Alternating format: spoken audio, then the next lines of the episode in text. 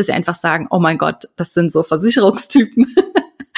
die mir irgendwas aufquatschen wollen. Kaufmotive nicht irgendwie hervorgerufen werden können, nur weil da jetzt ein Werbespot ist.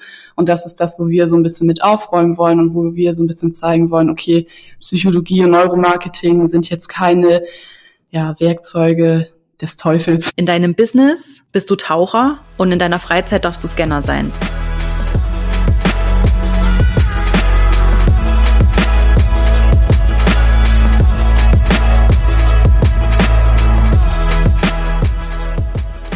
Das ist Fearless in Forward, der Podcast für mutige Unternehmerinnen, Selbstständige, Gründerinnen und all jene, die es werden wollen. Ich bin Isabel und ich freue mich, dass du auch wieder mit dabei bist. Es gibt so viele inspirierende Gründungsgeschichten da draußen, von denen wir alle etwas lernen können. Und wenn wir damit auch nur unser Bild etwas gerade rücken können, davon, wie Erfolg tatsächlich aussieht und wie viele verschiedene Wege eigentlich dorthin führen. Denn die Anzahl Follower auf Instagram sagt oft eben nichts darüber aus. Deshalb spreche ich hier mit den ganz unterschiedlichsten erfolgreichen Frauen über ihre eigene Reise zur Selbstständigkeit, wie sie den Sprung geschafft haben, was ihre eigene Vision ist und wie sie diese gefunden haben. Wir sprechen über Herausforderungen, über gute und schlechte Entscheidungen, über gute Strategien und übers Scheitern. Und natürlich geht es auch immer darum, wie man es schafft, selbst den Mut aufzubringen, dieses Herzensprojekt endlich anzugehen und es nicht immer weiter aufzuschieben. Jede Woche gibt es hier also wertvolle Tipps von tollen, inspirierenden Frauen, die das bereits geschafft haben, wovon du vielleicht noch träumst. Doch bei einer Sache sind wir uns bisher alle einig gewesen, nämlich dass es sich lohnt, mutig zu sein. Heute spreche ich mit Lina und Stefanie von Mindways, einem Unternehmen, das Selbstständigen dabei hilft, effizienter mit dem eigenen Marketing zu sein und die eigenen idealen Kundinnen besser anzusprechen. Als es mir die Werbeanzeige der beiden auf Instagram reingespült hat, war ich direkt begeistert, bin ihnen gleich gefolgt und habe mir ihr E-Book gekauft und wusste auch gleich, dass ich die Gründerinnen hinter dieser Idee kennenlernen musste. Denn sie wollen zeigen, dass Marketing keinen Marktschreiercharakter haben muss, um wirksam zu sein. Wir sprechen also darüber, warum Neuromarketing so spannend ist und wie man das für sich als Selbstständige nutzen kann, über das Gesetz der Anziehung und was es mit Wissenschaft zu tun hat und warum man sich als Selbstständige das Leben und das Verkaufen schwerer macht, wenn man ein zu breites Angebot hat.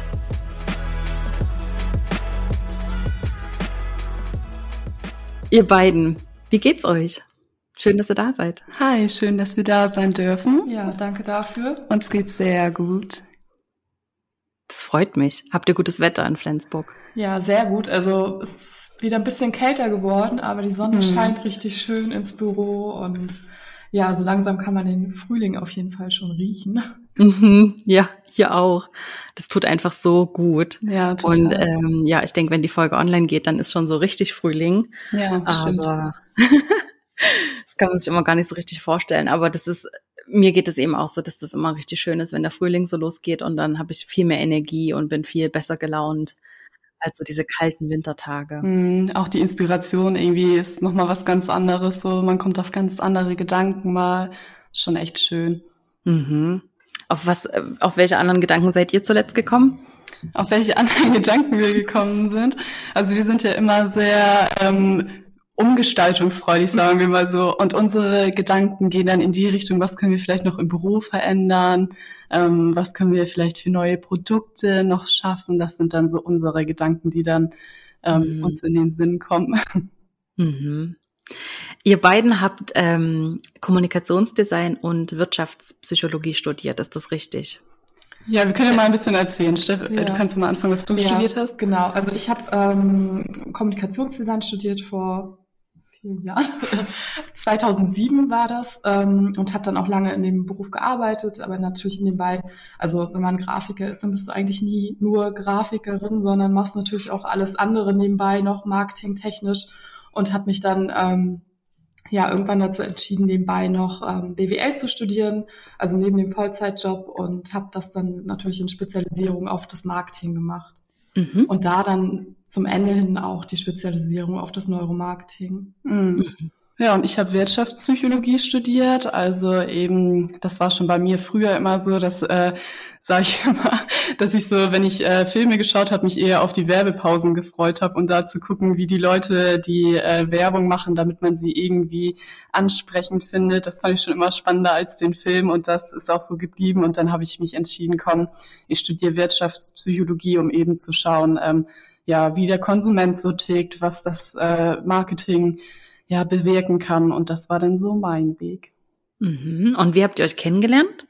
Ja, wir haben uns dann vor mittlerweile drei Jahren, oder? 2018, ja, ja stimmt. drei Jahren ähm, bei unserem alten Arbeitgeber kennengelernt. Also da habe ich schon ähm, ja relativ lange gearbeitet und äh, Lina kam dann dazu und dann saßen wir irgendwann auch in einem Büro und haben dann ja natürlich immer so ein bisschen über irgendwelche äh, Geschäftsideen gesprochen und äh, das ja. dann auch irgendwann in die Tat umgesetzt. Ja, wilde Pläne geschmiedet, genau. Ja. Also waren häufig also gar nicht solche Sachen, wo wir jetzt gesagt hätten, das machen wir, aber wir haben einfach mal überlegt, was man alles so machen könnte. Mm, stimmt. Also, es waren sehr utopische Sachen teilweise. ja, das glaube ich. Aber ich glaube, das kennen ganz viele, dass man eben so in der Mittagspause mit dem, mit der, mit der Arbeitsehefrau, sagt man ja manchmal so, ähm, mit der, mit der Work Bestie, äh, dann so Pläne schmiedet, was man alles stattdessen machen könnte.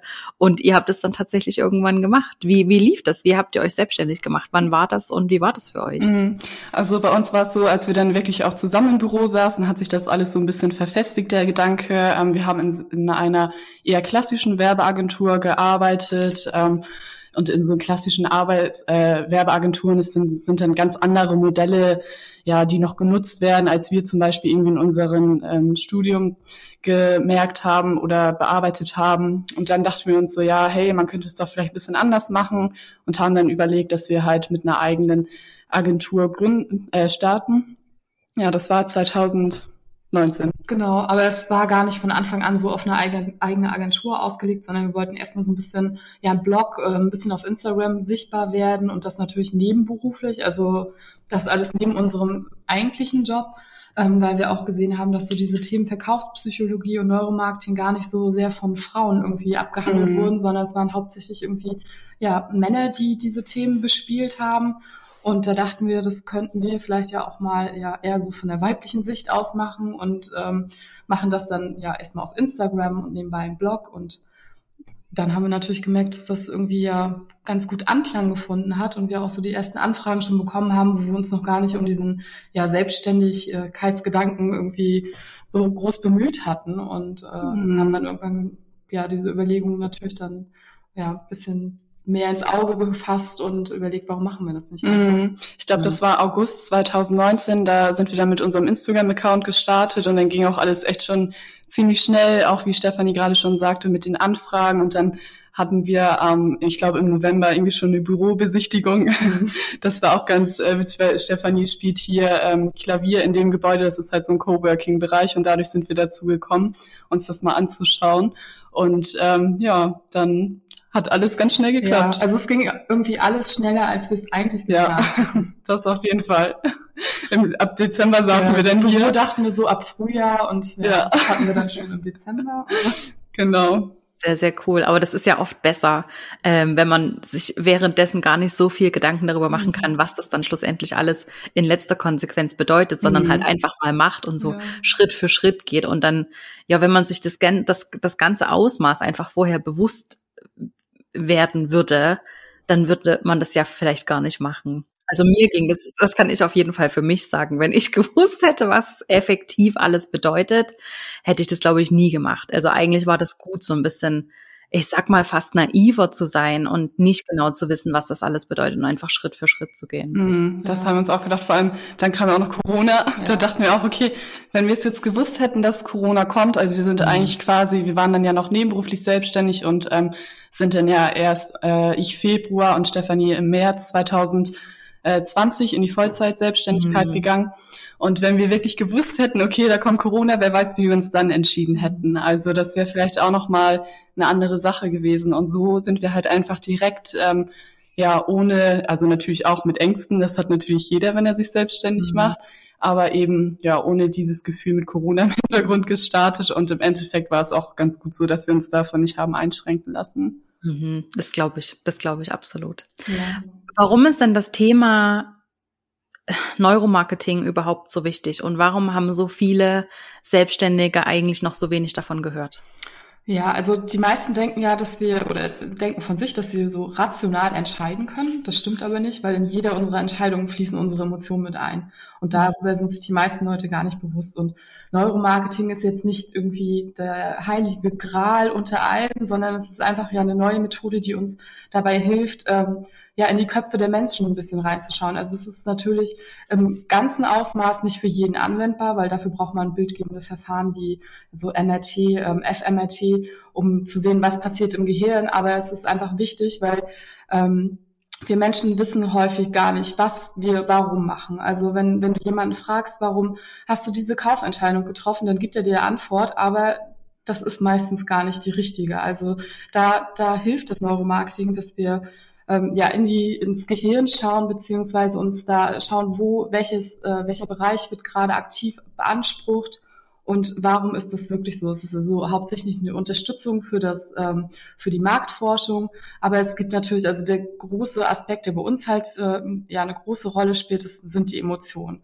Also es geht um emotionales Marketing, also wie du musst die Schmerzpunkte ansprechen und äh, ja die Emotionen der Käuferinnen und Käufer ähm, entdecken und ja, ansprechen. Mhm. Ja, und warum haben noch nie, noch nicht so viele davon gehört vielleicht oder trauen sich da vielleicht auch nicht so ganz dran?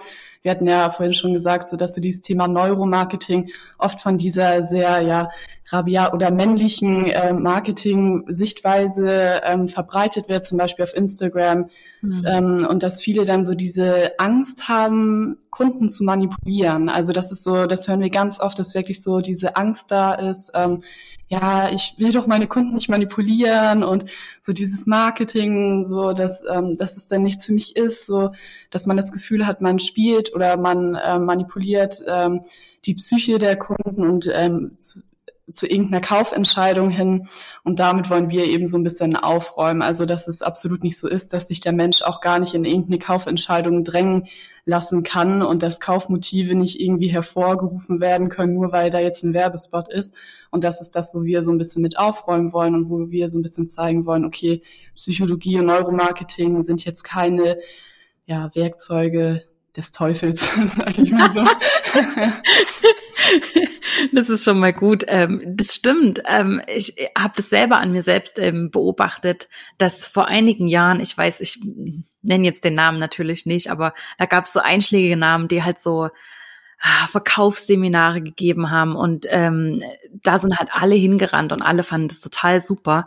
Und mich hat das einfach schon immer total abgeturnt, weil das halt so, ne, der hat immer nur gesagt, ja, ihr müsst die Schmerzpunkte kennen und ihr müsst in diese Schmerzpunkte spielen. Und das war mir einfach so so hart und so negativ behaftet. Und ich habe immer gedacht, ich möchte ja für meine Kundinnen gern eine schöne Erfahrung schaffen und ich möchte ja gern, dass die gern zusagen und ich möchte sie ja dann nicht zu irgendwas überreden, was sie überhaupt nicht wollen. Und ich habe so diesen typischen Versicherungsvertreter dann im, im Kopf, der halt immer sagt, ja, aber denken Sie daran, was alles passieren kann, wenn Sie diese Versicherung nicht abschließen kann. Ne? Und das ist halt so das, der Klassiker und ich glaube, das ist das, was viele halt abschreckt, wenn sie das Thema hören, dass sie einfach sagen, oh mein Gott, das sind so Versicherungstypen. die mir irgendwas aufquatschen wollen. Und deswegen fand ich das einfach so spannend, ähm, als ich über euch gestolpert bin, das einfach mal von einer anderen Seite zu betrachten und das einfach mal auf einem Weg kennenzulernen, dass es eben überhaupt nicht manipulativ sein muss, sondern einfach die gegebenen, die Gegebenheiten, die ja sowieso schon da sind, also so wie wir als Menschen ticken, einfach zu verstehen und für sich zu nutzen. Ich meine, die Entscheidungen, die treffen wir ja wahrscheinlich so oder so. Ja. Ob wir das jetzt, ähm, also wir machen das ja eh unbewusst. Deswegen ist es ja für mich einfach nur schlau, äh, mich damit so ein bisschen auszukennen und das eine oder andere vielleicht für mich nutzen zu können. Ja, absolut. Ähm, ihr habt es eben auch mal auf einem Blogpost oder sowas gesagt. Ähm, die meisten Entscheidungen, die treffen wir unbewusst innerhalb weniger Sekunden. Genau. Also auch Kaufentscheidungen. Ja. Warum zum Geier haben wir das Gefühl, dass wir für manche Entscheidungen so lange brauchen, wenn wir es unbewusst schon lange entschieden mhm. haben? Also es ist natürlich auch so, dass ähm, es darauf ankommt, wie involviert man gerade ist. Also wenn du jetzt zum Beispiel ein Auto kaufst, dann ist es natürlich so. Es ist nicht so, dass nur emotionale Fakten mit reinspielen. Aber die ist eben auch die Sicherheit wichtig. Und das ist eben so ein emotionales ja, ähm, Argument, mit dem Verkäufer denn punkten können. Aber natürlich sind ja auch rationale Fakten, die eine Rolle spielen, sei es jetzt irgendwie ähm, ja die PS Anzahl oder so, keine Ahnung, was da denn noch so alles wichtig ist, der Motor. Ähm, genau, also es sind man kann nicht sagen, dass jetzt alles innerhalb von äh, Millisekunden, aber viele, es gibt ja viele kleine äh, Punkte, die in der Kaufentscheidung mit einspielen und ja. ja, oder es sind solche Sachen, die irgendwie im Gehirn abgespeichert werden. Wir sehen einen Werbespot oder irgendwie eine Anzeige bei Facebook oder so und wir wissen gar nicht, dass wir die jetzt irgendwie bewusst wahrgenommen haben, weil unser Gehirn das alles so schnell macht und irgendwann kommen wir dann vielleicht in so eine Kaufentscheidung und erinnern uns dann an diesen, an diesen Spot irgendwie wieder, den mhm. wir gar nicht vorher so bewusst äh, ja, wahrgenommen haben. Mhm. Und dann denken wir, ja, irgendwo habe ich da doch schon mal was gesehen, ich weiß gar nicht genau. Und dann googeln wir vielleicht dann bewusster da, danach. Also das sind dann so Entscheidungen, die wir vorher schon getroffen haben, aber in der eigentlichen Kaufentscheidung nachher ähm, ja diese, diese Erinnerung dann ja, heranziehen. Mhm. Man muss sich das Gehirn auch so vorstellen oder wenn es so um Kaufentscheidungen geht oder am Marken, dass es wie so ein Netzwerk ist. Also man hat hier mal einen Touchpoint mit der Marke, da mal einen Touchpoint. Deswegen sind ja auch Social Media Ads so erfolgreich, weil die Leute halt immer mal wieder in Kontakt, in Kontakt mit der Marke kommen. Und im Gehirn bildet sich dann echt so eine Assoziationskette, so eine ähm, Struktur einfach und die Punkte werden miteinander verbunden. Und deswegen ist es ja auch so wichtig, so diese starke und gehirngerechte Marke aufzubauen. Denn wenn es dann nachher wirklich zu einer Kaufentscheidung kommt und der Kunde überlegt, okay, welchen Anbieter wähle ich jetzt, dann ist es eben wichtig, dass man der ist, der die ausgeprägteste Struktur mit positiven ähm, ja, Assoziationen vorweisen kann. Hm, also das ist das, was eurer Meinung nach eine starke Marke ausmacht. Dass im Kopf des, der Käuferin ein starkes Netz ausgebildet ist oder starke Erinnerungen, unbewusste Erinnerungen damit. Mhm, aber mit positiven Sachen, ne? Also das ist halt wichtig, also dass es dem Käufer irgendwie ein ja. gutes Gefühl gibt und hm. genau. Ja, es kann, kann natürlich auch eine stark negative Marke ja. sein, insofern.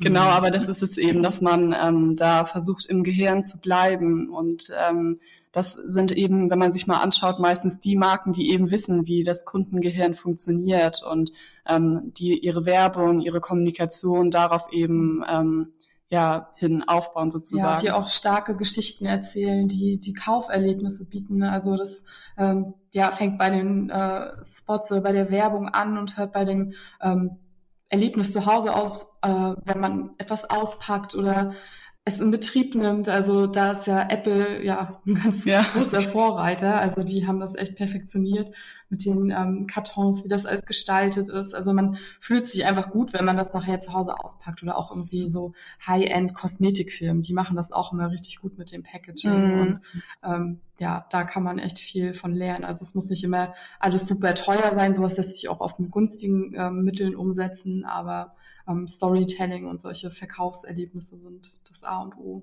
Mhm. Was unterscheidet eurer Meinung nach eine erfolgreiche Selbstständigkeit von einer, naja, sagen wir mal, mittelmäßigen. Ich würde jetzt nicht sagen, nicht erfolgreichen, aber von einer, die vielleicht nicht so richtig läuft.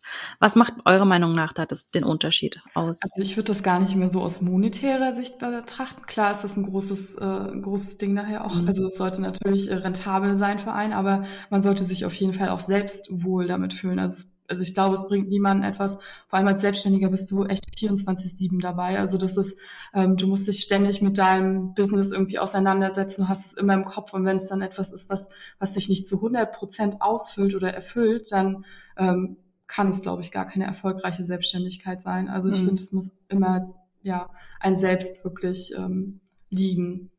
Und wenn es nur zu 80 Prozent sind, äh, ist, dann ist es meiner Meinung nach auch nicht erfolgreich. Mhm. mhm. Also es sollte auf jeden Fall was sein, wofür, ja, wofür man, man, brennt, also wofür man wirklich äh, bereit ist, am Wochenende mhm. zu arbeiten oder auch abends um elf noch und ähm, mhm. Ja, das war bei uns ja damals auch so, als wir dann im Büro saßen und überlegt haben, okay, machen wir das, machen wir das. Und wenn, wenn man nicht so, wenn man dann später diesen, als wir dann über Mindways gesprochen hatten und dann so die Idee hatten, dann waren wir so, da hat es bei uns beiden halt einfach Klick gemacht und wir dachten, ja, also das ist es jetzt. Und ich glaube, wenn man dieses Gefühl nicht hat und ähm, da nicht denkt, okay, da an diesem Punkt bin ich noch gar nicht so, dann muss man schauen. Vielleicht ähm, macht man es doch ein bisschen anders oder ja, also das ist, glaube ich, schon ausschlaggebend, dass man so dieses Gefühl, dass einmal so Klick macht, okay, das ist jetzt irgendwie, so war es bei uns zumindest. Wir wissen natürlich nicht, wie es bei anderen ist. Äh, vielleicht sehen andere Leute das ganz anders. Ja, ich kenne eben viele Beispiele, die meiner Meinung nach schon das gefunden haben, wofür sie wirklich brennen, mhm. aber damit trotzdem nicht erfolgreich sind. Ja, das gibt's natürlich ja, auch. Natürlich. Also das, das ist natürlich nicht die Was Frage. macht denn dann den Unterschied? Was ist so das ja, das ist natürlich die Frage. Wenn wir jetzt aus so unserer Sicht erzählen, sagen wir natürlich, okay, ähm, vielleicht setzt ihr euch nicht richtig mit den Kunden auseinander. Vielleicht ist das noch so eine Sache, wo ihr einfach nicht, weil ich glaube, es ist auch so, wenn man die äh, Bedürfnisse der Kunden nicht stehen kann und wenn da nicht diese Zufriedenheit rüberkommt, dann ist es auch nochmal ein Punkt, wo die Leute denken, okay, ähm, natürlich bist du da nicht erfolgreich. Also wenn du deinen Kunden nicht das bieten kannst, was du eigentlich angepriesen hast, wenn du ihr Problem sozusagen nicht lösen kannst, dann ist das natürlich auch eine Sache, die da total mit reinspielt. So und ja. ähm, also wir sehen das häufig bei unseren Kundinnen und Kunden, dass sie zu sehr auf, auf sich selbst schauen. Also zu sehr, was, was gefällt mir, welches Design gefällt mir, wie mhm. baue ich das Angebot auf. Also da muss man wirklich, also wie Lina gerade schon meinte, die Zielgruppe immer im Auge haben. Also das ist wirklich das Allerwichtigste von Anfang an, dass man genau weiß, wer soll nachher meine Dienstleistungen oder Produkte kaufen. Und mhm. daraufhin baut man dann alles auf. Also sei es das äh, Portfolio der Leistungen oder ähm, das Design. Und beim Design ist es auch ganz wichtig. Das ist mir auch in den letzten äh, Jahren immer wieder aufgefallen, dass die Leute nur nach ihrem eigenen Gusto irgendwie entscheiden und nicht denken, äh, nicht an die, an die Zielgruppe dann denken. Also es ist, natürlich sollte man immer schauen, dass es einem selbst auch gefällt. Also dass, dass man nicht total ähm, ja, das total schlimm findet. Aber das Wichtig ist, Wichtigste ist natürlich, die Kunden müssen das, ähm, denen mhm. muss das gefallen. Mhm. Also die muss das ansprechen und nicht mhm. einen selbst. Es ist mhm. ja auch einfach so, wenn du ähm, auch, wie du gerade sagtest, manche brennen ja total dafür und sind trotzdem nicht erfolgreich. Es ist natürlich auch so eine Sache, wie verkaufst du dich, wie verkaufst du dein Angebot. Und ähm, wenn du das zum Beispiel nicht richtig in Worte fassen kannst, dann ähm, wird dir deine Zielgruppe oder deine potenziellen Kunden und Kundinnen auch nicht abkaufen, dass du da äh, die richtige Frau oder der richtige Mann für bist. Und das ist natürlich, deswegen ist so dieser Verkaufsaspekt natürlich auch eine super wichtige Rolle als Selbstständige oder Selbstständiger. Hm. Ich glaube das eben auch, ähm, das Verkaufen, das ist für viele, also das beobachte ich ja auch so aus meiner eigenen Arbeit, das ist so, ah ja, stimmt, das müsste man eben auch machen. Marketing müsste man schon genauer angucken. Ähm, äh, dabei sollte das eigentlich der Fokus sein. Also äh, ich gehe mal davon aus, dass jede, die selbstständig ist oder jeder, der, der selbstständig ist, ähm, ein Produkt kreiert hat oder ein Angebot kreiert hat, hinter das, hinter dem er stehen kann. Also dass er das auch tatsächlich liefern kann, was er, was man da anbietet. Ne? Ähm, das heißt, das steht ja schon mal das muss man ja nicht immer wieder perfektionieren. Natürlich muss man immer wieder daran arbeiten und das updaten. Aber ich glaube, viele verlieren sich auch so ein bisschen darin, ihr Produkt einfach immer noch ein bisschen besser und immer noch ein bisschen besser zu machen und vergessen dann, dass das zwar super toll ist, dass sie da dieses geile Angebot haben, aber wenn halt niemand davon weiß, dann nützt es halt überhaupt gar ja, nichts. Absolut. Und dann hilft es halt auch niemandem. Das heißt, meiner Meinung nach sollte halt Marketing und Verkaufen wirklich auch der Fokus sein im Alltag. Das mhm. immer wieder auch ähm, darüber zu reden, sichtbar zu sein. Ja. Ich meine, du verkaufst immer, wenn du jetzt irgendwie sagst, okay, nee, lass uns äh, lieber in die Bar gehen oder in die Bar, jetzt mal ein blödes Beispiel, aber du verkaufst ähm, deine Entscheidungen immer und deswegen ist es einfach ein super wichtiger Punkt hier, ähm, ja, einfach selbstbewusst zu sein und auch das immer wieder im Alltag anzuwenden, ja. Ich habe noch auf einem anderen Blogpost von euch was Interessantes gelesen. Und zwar hat mich das so ein bisschen überrascht, das bei euch zu lesen, weil mir ist das eigentlich so ein bisschen mehr bekannt, so aus der spirituellen Ecke der Businesses oder der Selbstständigkeit. Da habt ihr darüber geschrieben, dass unsere Gedanken tatsächlich unsere Realität bestimmen. Ja. Darüber möchte ich jetzt gerne mal noch mit euch reden, weil das ist für mich, also so wie ich es kennengelernt habe, immer so ein bisschen eher aus der spirituellen, esoterischeren Ecke gekommen. Und das jetzt von euch zu hören, die sich ja sehr, sehr viel auch mit der Praxis beschäftigen und die ja sich sehr auch viel mit Wissenschaft beschäftigen, hat mich das so ein bisschen überrascht. Mhm. Könnt ihr mir so ein bisschen oder uns so ein bisschen mehr darüber erzählen, warum unsere Gedanken tatsächlich unsere Realität bestimmen? Ja, können wir gerne, zumindest versuchen. Na, also ähm, wir hören es tatsächlich auch oft, dass die Leute davon überrascht sind, weil so in unserer Bubble ähm, ist es ja ein weit verbreitetes Thema, so dieses Gesetz der Anziehung Und ähm, ja, es ist aber schon so einfach, wenn man sich das auch aus wissenschaftlicher Sicht mal anschaut, dass wenn wir Gedanken oder die vorherrschenden Gedanken sind natürlich das, worauf wir dann uns auch konzentrieren, auch unser Gehirn, also wo die Energie nachher hinsteckt. Das ist, ist nun mal einfach so und das ist auch wissenschaftlich ebenso. Und ähm, insofern sind wir auch äh, totale Verfechter von dieser Theorie, dass wir sagen, okay, geht oder gebt eure Energie auf das Positive, damit euer Gehirn eben weiß, okay, da ähm, ja schicke ich jetzt meine Energien hin. Und das ist eben einfach ein super, super wichtiger Punkt, da zu wissen, ähm, wie man eben selbst auch reagiert. Und wenn man sich da so ein bisschen eben mit auskennt, dann weiß man eben auch einfach viel besser oder kann eigene ähm, Gedanken viel besser verstehen und geht nicht mehr so in diese ne negativen Glaubenssätze rein, sondern versucht die ein bisschen umzuformulieren und ja, das ist eben wichtig, sich das vor Augen zu halten, was das mit unserem Gehirn auch eigentlich macht, wenn wir immer in so einer Negativspirale drin sind eben.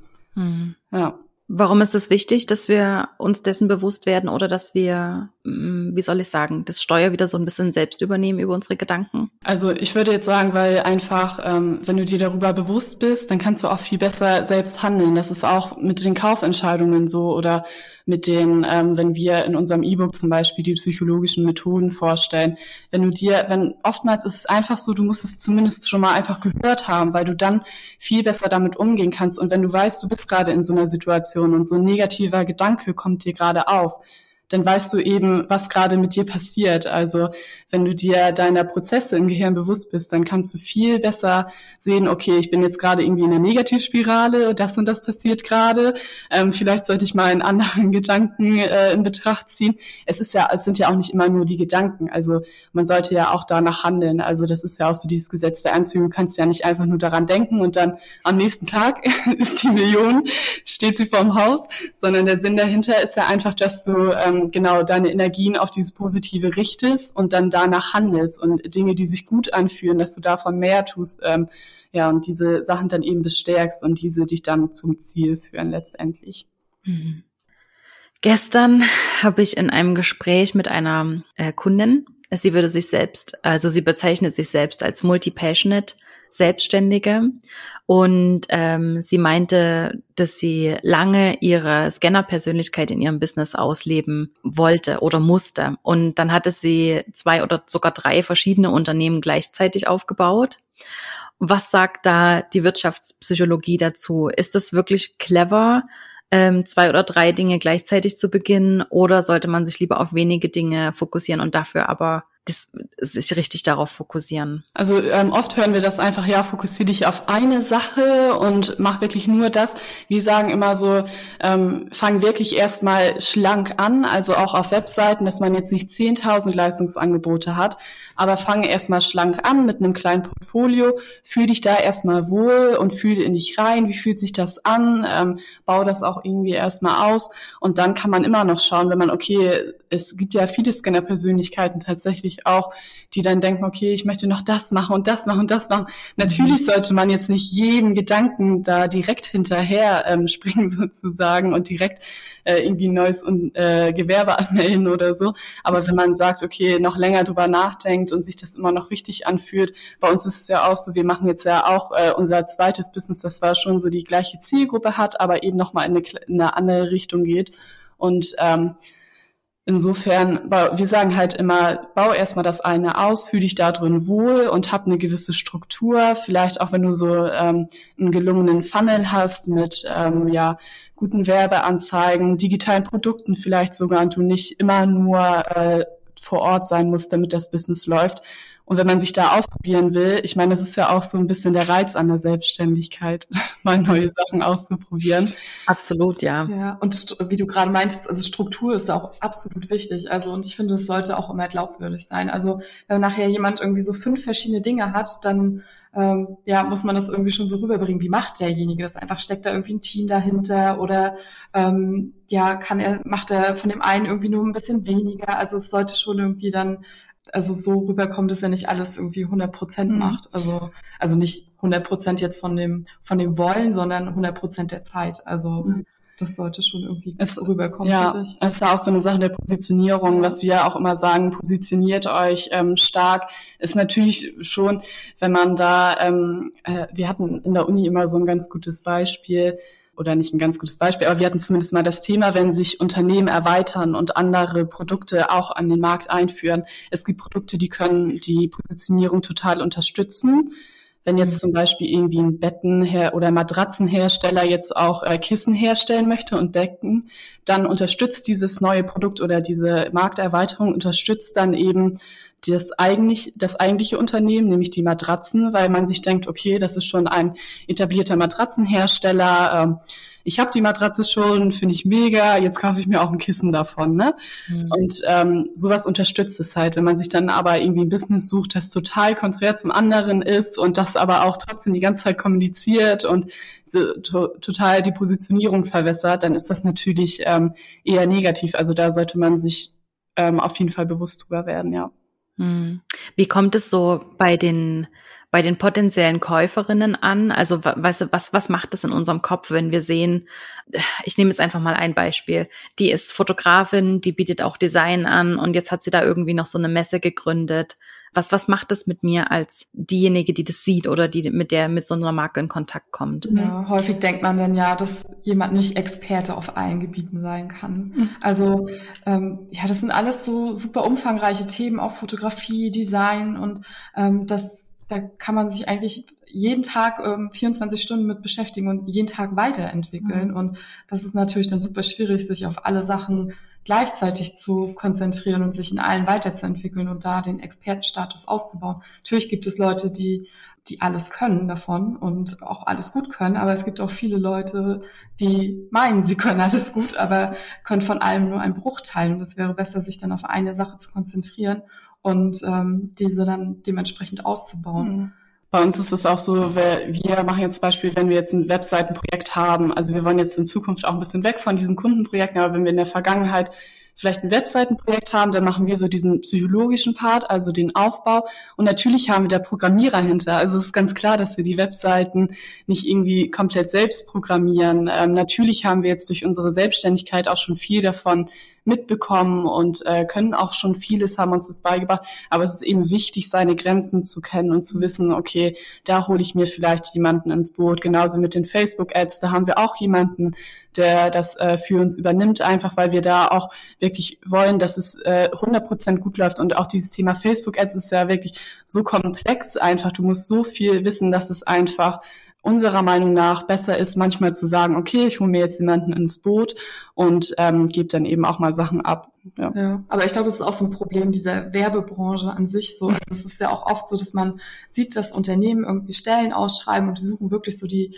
eierlegende Wollmilchsau. Ja. Also es sollte jemand sein, der soll fotografieren können, es soll jemand sein, der soll sich mit Photoshop, InDesign und diese ganzen Grafikprogramme auskennen, dann auch Marketing-Skills mitbringen und am besten auch noch programmieren können in verschiedenen äh, Programmiersprachen, die Backends bedienen können und alles Mögliche.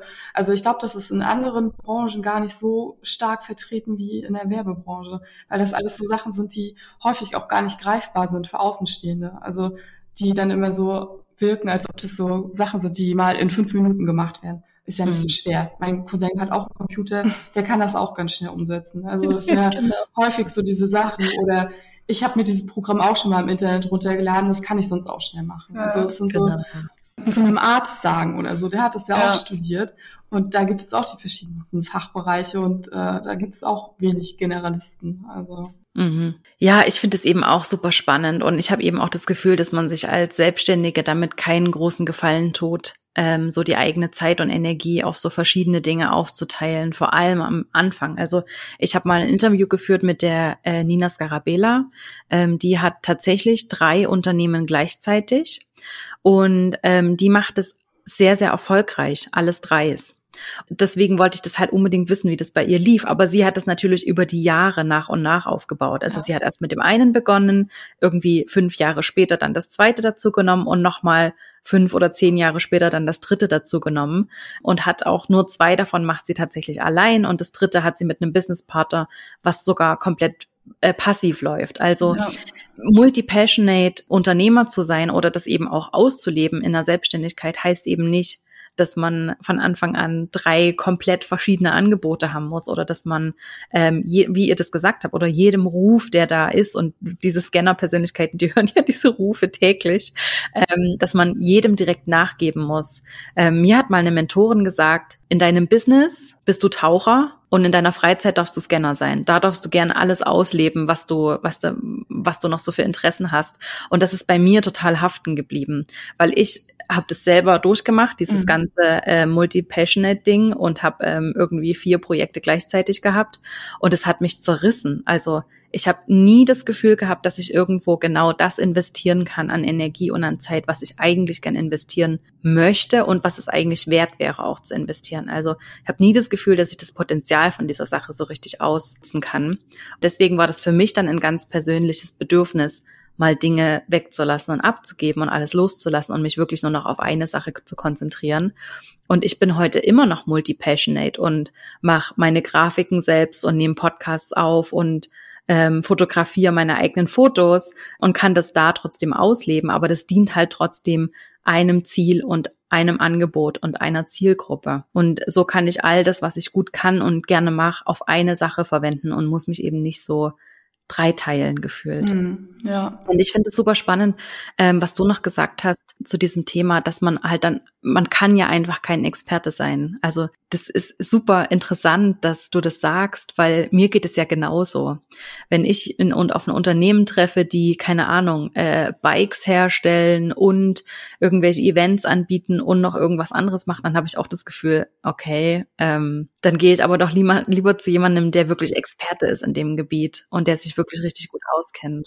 Ja, die Frage ist natürlich auch immer, was für ein Team steht dahinter. Genau, ja. Aber natürlich, wenn die jetzt komplett unterschiedliche Sachen machen, dann ähm, entweder machst du eine neue Webseite und es ist ein komplett losgelöster Teil oder ähm, ja, alles andere wird, wie gesagt, total die Positionierung ja. verwässern. Und das ist halt, ja, Leute suchen immer mehr Spezialisten heutzutage. Also wir haben uns ja auch extra eine Person nur gesucht, die wirklich nur Facebook und Instagram oder Social Media Ads macht und eben nicht noch nebenbei Webseiten äh, programmiert oder so.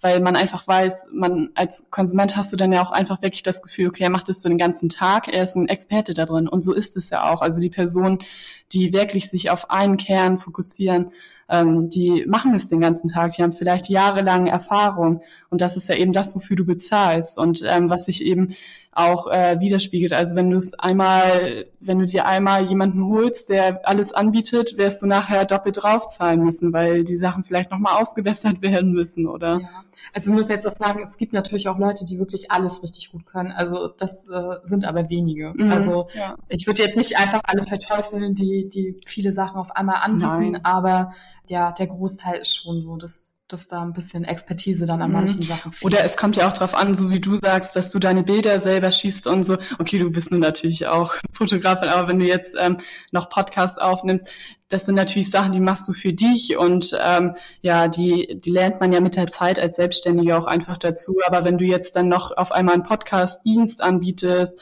und das alles eben auf einmal, das ist es ja, das ähm, dann irgendwann um, unglaublich un glaubwürdig, glaub, unglaubwürdig werden kann. Ich finde es auch noch spannend, was du gesagt hast. Ähm, einem Expert zahlt man ja dann auch gern mehr, mhm. weil man einfach, weil der Expertenstatus einfach dadurch schon gegeben ist, weil er sich auf diese eine Sache konzentriert. Das finde ich eben auch total interessant, dass man einfach ja nicht nur diese Dienstleistung oder diesen Service oder dieses, äh, dieses Produkt anbietet, sondern ja man zahlt ja für dieses Expertenwissen, also mhm. für dieses jahrelange Expertenwissen und ja nicht nur, dass man jemanden hat, der halt die Fotos macht, sondern genau. Jemanden, der es halt möglichst gut macht.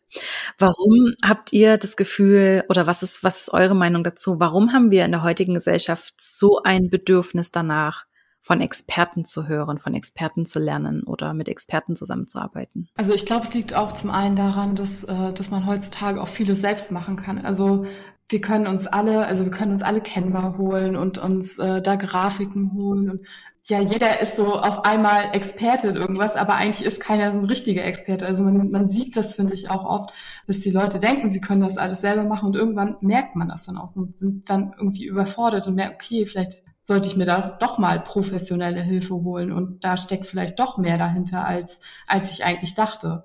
Also weil sie dann sehen, dass sich der Erfolg vielleicht nicht einstellt mit den äh, Sachen, wo sie eigentlich dachten, dass sie die selbst machen können.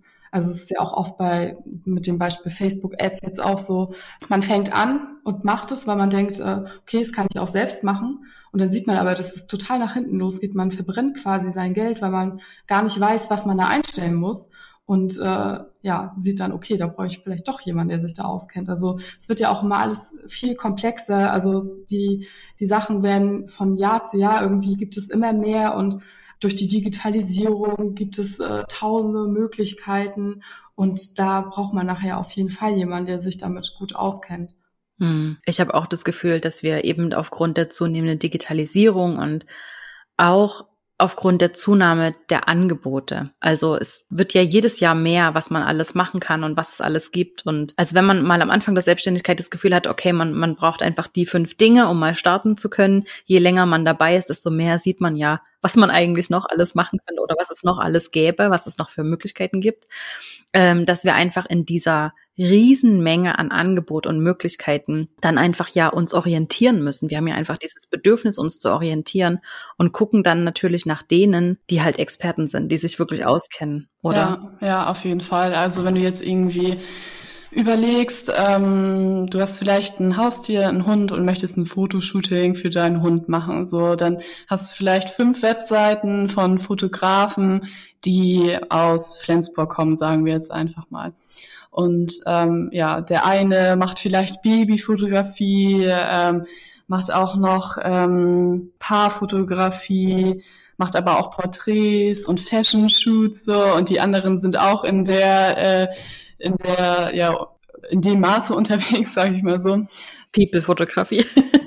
Und dann, dann ist eben einer aber dabei, der ähm, wirklich nur Tierfotografie macht. Dann ist es natürlich klar, dass du dich für den Experten entscheidest und sagst, okay, ich nehme jetzt den, der es wirklich immer macht und der, wo es voll sein Ding ist. Und ähm, genau, das ist eben so, dass wir da einfach ja mehr Vertrauen in diese Person ähm, schenken sozusagen. Sehr, sehr spannend. Habt ihr für uns und unsere Zuhörer noch so ein oder zwei kleine Kniffe, Tricks, die man so als Solo-Selbstständige direkt anwenden kann? Mhm.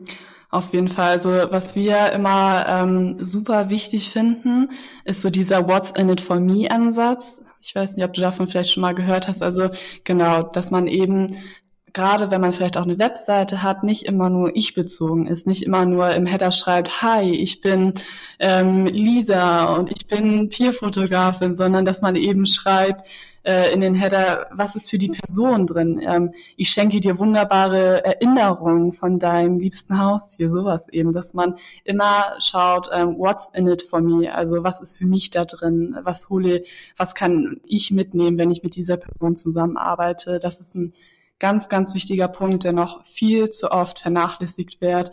Mhm. Und ähm, ja, das ist so eine Sache, ja. ja, generell immer die Zielgruppe im Auge behalten. Am mhm. besten, wenn man sich so eine Buyer-Persona erstellt, also so eine ähm, fiktive Person, die äh, zu seiner Zielgruppe gehört, dann am besten ausdrucken und irgendwo vor sich hinlegen, dass man die irgendwie immer vor Augen hat und immer weiß, okay, diese Person kauft bei mir und äh, oder nimmt mein mein Angebot in Anspruch und dann kann man auch viel besser sich immer ja das vor Augen führen, wie gestalte ich was, wie formuliere ich den Text und ähm, das ist echt super wichtig, dass man so weiß, welche Bedürfnisse hat äh, meine Kundin oder mein Kunde. Ja, dass auf jeden Fall die Grundlage so erstmal geschaffen ist, ne? dass man wirklich weiß, die, die Kaufmotive, ähm, ja, wie ist die Psyche meiner Kunden und dann eben kann man sich, kann man mit solchen Triggern spielen wie soziale Bewährtheit. Also wir Menschen legen super viel Wert darauf, wenn es schon Bewertungen gibt, dass wir diese sehen, noch am, noch besser in Videoformat, weil dadurch noch mehr Emotionen rübergebracht werden können. Also soziale Bewährtheit ist ein ganz großer Punkt.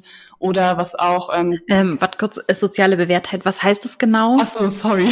genau, soziale Bewährtheit, dass man eben ähm, ja diesen Beweis dafür hat, dass etwas gut ist, wenn man zum Beispiel auf Amazon runterscrollt, sich ein Produkt anschaut und da sind schon zehn Bewertungen von anderen Leuten, die das Produkt gekauft haben. So, und das ist eben diese soziale Bewährtheit. Das Produkt konnte sich bewähren, hat gute ähm, äh, Sternebewertungen abbekommen. Und das ist eben super wichtig, weil die Leute sind uns meistens ähnlich oder sie hatten zumindest ein ähnliches Problem, wenn wir uns jetzt äh, einfach ein, ja, ein Produkt kaufen, zum Beispiel ein Mikrofon, ähm, und dann sagen sie, ja, diesmal ist die Tonqualität mega gut, äh, es lässt sich gleich transportieren und dann sieht man eben, okay, genau das sind auch meine Schmerzpunkte und diese soziale Bewährtheit ähm, schafft es eben, diese Zweifel zu nehmen. Und das können auch äh, auf Coaches gemünzt äh, super gut gemacht werden, wenn man irgendwie von Testimonials Videos nimmt und ähm, da eben zeigt, wie sich die Lage verbessert hat, was für Erfolge erzielt werden konnten. Mhm ja, was ist noch ein Trigger, dass man zum Beispiel,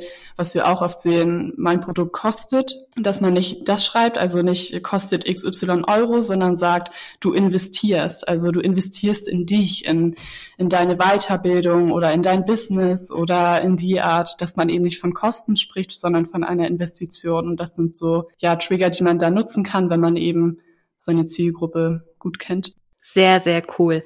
Ich danke euch von Herzen für all diese Inspirationen, für all diese Tipps, für diese Tricks und äh, für eure Gedanken dazu. Vielen Dank euch, dass ihr da wart. Ja, hat sehr viel Spaß gemacht und dann habt noch einen schönen Tag.